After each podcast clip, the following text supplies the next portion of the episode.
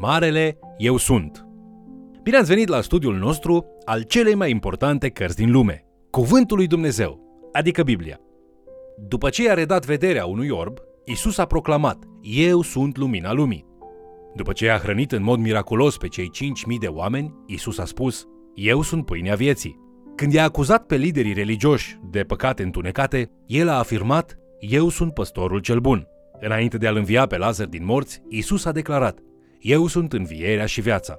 Acesta este salvatorul nostru, Marele Eu Sunt. Vă invit să urmărim împreună acest mesaj intitulat Marele Eu Sunt. Astăzi vom descoperi câteva adevăruri extraordinare despre Isus în capitolele 8, 9 și 10 ale Evangheliei lui Ioan despre adevărata identitate a lui Isus. Haideți să începem. În capitolul al 8-lea al Evangheliei după Ioan, dialogul ostil dintre Isus și liderii religioși atinge noi culmi cu un conflict legat de o femeie prinsă, spun martorii, în flagrant delict de adulter. Căutând să-l pună pe Isus într-o situație imposibilă, ei spun în Ioan capitolul 8, versetele 4 și 5, Învățătorule, femeia aceasta a fost prinsă chiar când săvârșea prea curvia. Moise în lege ne-a poruncit să o ucidem cu pietre pe astfel de femei. Tu dar, ce zici? Această poveste este legată de o înțelegere comună a tradițiilor evreiești în ceea ce privește respectarea Torei în procesele de judecată și de tensiunile cunoscute între legea iudaică și cea romană. Isus a fost chemat să joace rolul de judecător într-un proces pe care autoritățile romane îl interziseseră evreilor, cazurile de pedeapsă cu moartea. Era o capcană fără ieșire, sau cel puțin așa credeau ei. Câteva detalii ne-ar putea ajuta să înțelegem situația. În primul rând, există multe reguli în Tora cu privire la modul de desfășurare al procesului. Câteva sunt extrase din Exodul capitolul 23, versetele 1 la 9 și se referă la cine poate și cine nu poate depune mărturie împotriva acuzatului. Altele sunt extrase din diverse porunci din Levitic, Numeri și Deuteronom. Dacă toate sunt respectate, este dificil să se realizeze o execuție, în special în ceea ce privește păcatele sexuale. În al doilea rând, acesta este un proces real, iar Isus își joacă rolul la perfecție. Nu ne socotește nici Tora, nici tradițiile desprinse din Tora. Nu trece cu vederea păcatul și nici nu le permite acestor bărbați să folosească această faptă ca pe un obiect de unică folosință. Tot ceea ce face și spune Isus este în perfectă concordanță cu rolul său de judecător, de la scrisul său în nisip, la ridicarea și șederea sa la momentele potrivite, la declarațiile sale legate și la cuvintele sale de avertizare și de îndurare. Mulți, nereușind să înțeleagă aceste tradiții, înțeleg și ei greșit lucrurile pe care le face și le spune Isus. Dar să vedem ce putem face cu ele. Isus scrie pe pământ pentru a onora tradiția judecătorilor. Într-un caz provocator, judecătorii au fost chemați să creioneze fundamentul biblic al deciziei lor. Isus face acest lucru, apoi se ridică în picioare pentru a pronunța hotărârea oficială și scrie încă o dată pe pământ. Nu cunoaștem textele exacte la care Isus face referire în scrisul său, dar știm că el își apără respingerea martorilor împotriva fetei. Când Isus spune, cine dintre voi este fără păcat, să arunce cel din tâi cu piatra în ea. El nu sugerează că oricine a comis vreodată vreun păcat este descalificat să judece pe altcineva care a comis un păcat, deoarece acest lucru ar distruge întregul concept al unui sistem de justiție și ar anula Tora.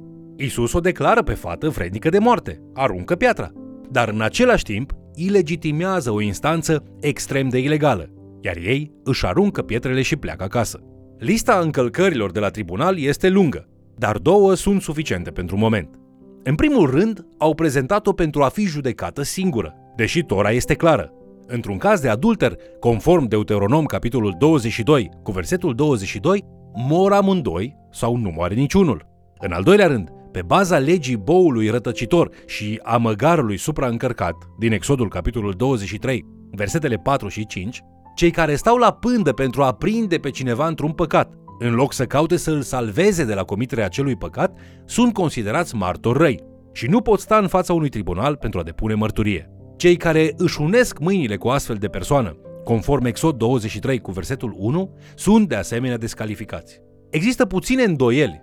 Există puține îndoieli. Aceasta este o scenare. Această fată, deși merită moartea pentru păcatul ei dăunător societății, este folosită ca o armă de unică folosință pentru a-l distruge pe Isus. Acest lucru nu poate fi acceptat. Când martorii nelegitimi au dispărut și nu mai rămâne niciun martor neprihănit al infracțiunii care să vorbească împotriva ei, Isus se ridică din nou pentru a face pronunțarea finală ca judecător. Astfel, se împlinește și tradiția iudaică a milei pentru cei ignorați. Isus o avertizează cu privire la gravitatea faptelor sale și o îndeamnă la o viață dreaptă. Ioan capitolul 8, versetele 10 și 11 spun Isus i-a zis, Femeie, unde sunt părâșii tăi? Nimeni nu te-a osândit? Nimeni, Doamne, i-a răspuns ea. Și Isus i-a zis, Nici eu nu te osândesc. Du-te și să nu mai păcătuiești. Deci, ce avem aici? Îl avem pe Isus înțeleptul care își depășește dușmanii prin propriile lor tradiții și prin tratarea corectă a torei divine. Fie ca și noi să fim înțelepți ca șerpii și nevinovați ca porumbei.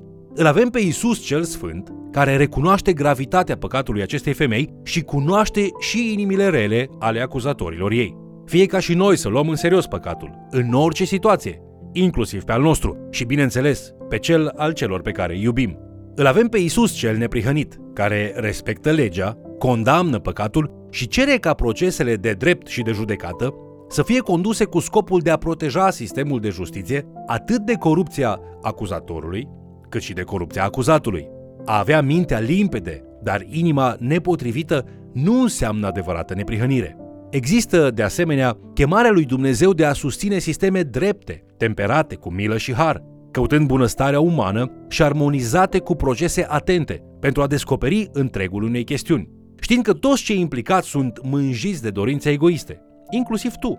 În următoarele câteva capitole din Ioan, Isus își dezvăluie natura, caracterul și misiunea printr-o serie de afirmații de tipul Eu sunt. Haideți să vedem ce glorii ale Mântuitorului nostru putem contempla dacă le analizăm pe scurt. Marile afirmații de tipul Eu sunt ale lui Isus încep în Ioan capitolul 6 cu versetul 35 cu Eu sunt pâinea vieții. Cine vine la mine nu va flămânzi niciodată și cine crede în mine nu va înseta niciodată. El o repetă din nou în Ioan capitolul 6 cu versetul 41, 48 și 51. Isus proclamă aceste afirmații în discursul care urmează după hrănirea celor 5.000 de oameni, care l-a costat pe Isus aproape toți adepții săi, din cauza cererii sale de ucenicie radicală. În Ioan capitolul 8, evanghelistul continuă cu declarația lui Isus din versetul 12. Eu sunt lumina lumii. Provocându-i pe liderii religioși, care erau atât de plini de ură împotriva lui Isus, încât erau dispuși să încalce toate tradițiile lor legale dragi și însăși Tora pentru a-l înscena, aruncând în acest proces viața unei tinere.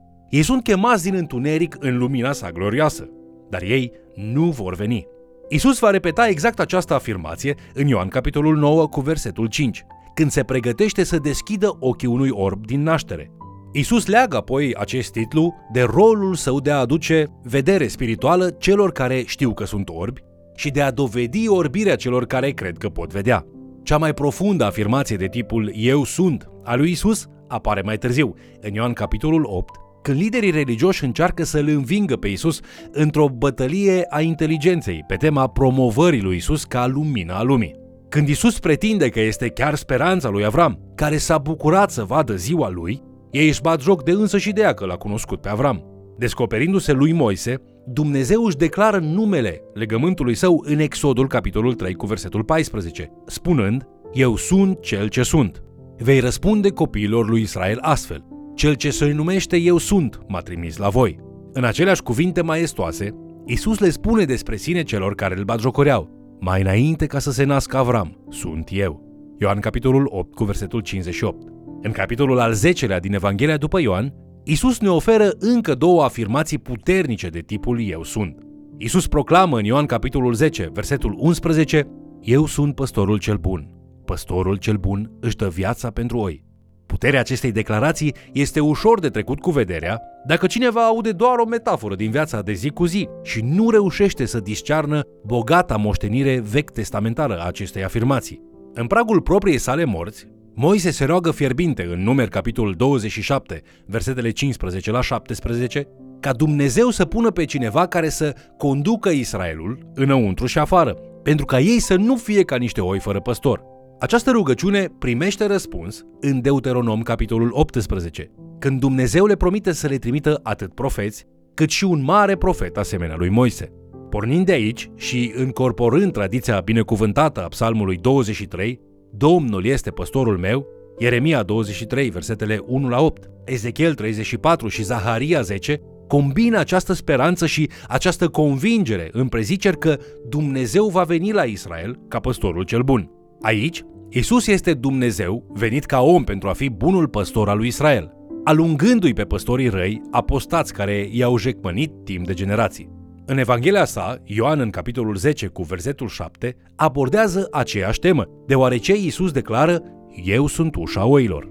În acele vremuri, atunci când un păstor avea oi pe câmp, construia în grabă o zonă împrejmuită din crengi, bușteni sau orice altceva găsea. Acolo unde în mod obișnuit ar fi fost o ușă, ciobanul se culca. El însuși era ușa. Nici oile, nici prădătorii nu puteau intra în țarc dacă nu treceau de el. La figurat, această metaforă este un mod frumos de a spune Isus este ușa pentru oi. Noi suntem oile. Singurul mod în care poți intra în stână este prin el. Nicio problemă sau prădător nu poate ajunge la tine dacă nu se târăște mai întâi peste el. Asta înseamnă că dacă te confrunți cu o boală sau cu un fel de necaz, dacă l-ai făcut pe Isus Hristos Domnul tău și El este păstorul tău, atunci poți spune, Domnul este păstorul meu. Nicio problemă nu poate ajunge la mine dacă nu vine la mine cu permisiunea Lui, pentru binele meu suprem. În capitolul 11, Isus slujește la sud de Ierusalim, la aproximativ două zile de mers pe jos de capitala țării și de orașul vecin Betania. În timp ce se afla acolo, Isus aude de la Maria și Marta, surorile lui Lazar, că Lazar este bolnav. Isus decide să nu se ducă încă la ele. Câteva zile mai târziu, Isus le spune ucenicilor săi în Ioan capitolul 11, versetele 14 și 15. Lazar a murit și mă bucur că n-am fost acolo pentru ca voi să credeți. Dar acum, haidem să mergem la el.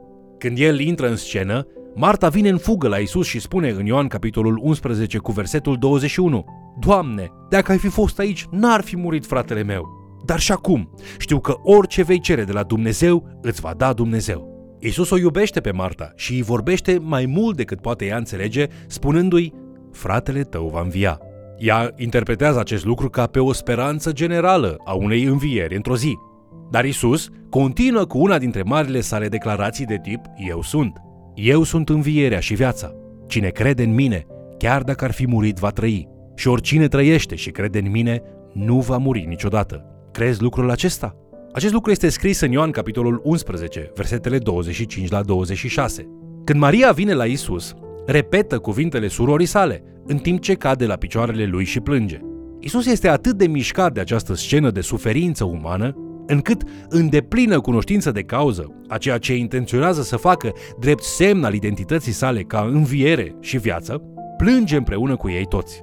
Apoi, Isus se duce la mormânt și după ce îl onorează pe tatăl cu o rugăciune de recunoștință, pronunță acele cuvinte, adesea citate, Lazare, vino afară. Lazar, mor de patru zile, care deja începea să putrezească și să miroase urât, se supune poruncii învierii și vieții. Așadar, în Ioan capitolul 11, cine este Isus? Ce este credința și ce este viața? Isus este învierea și viața, soluția pentru cele mai greu de rezolvat probleme ale omenirii.